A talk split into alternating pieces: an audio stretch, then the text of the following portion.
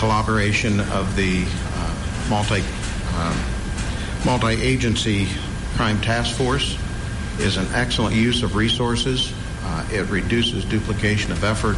It allows the different areas to get the extra manpower and resources that they need to fight uh, the crime and the drugs in their uh, area.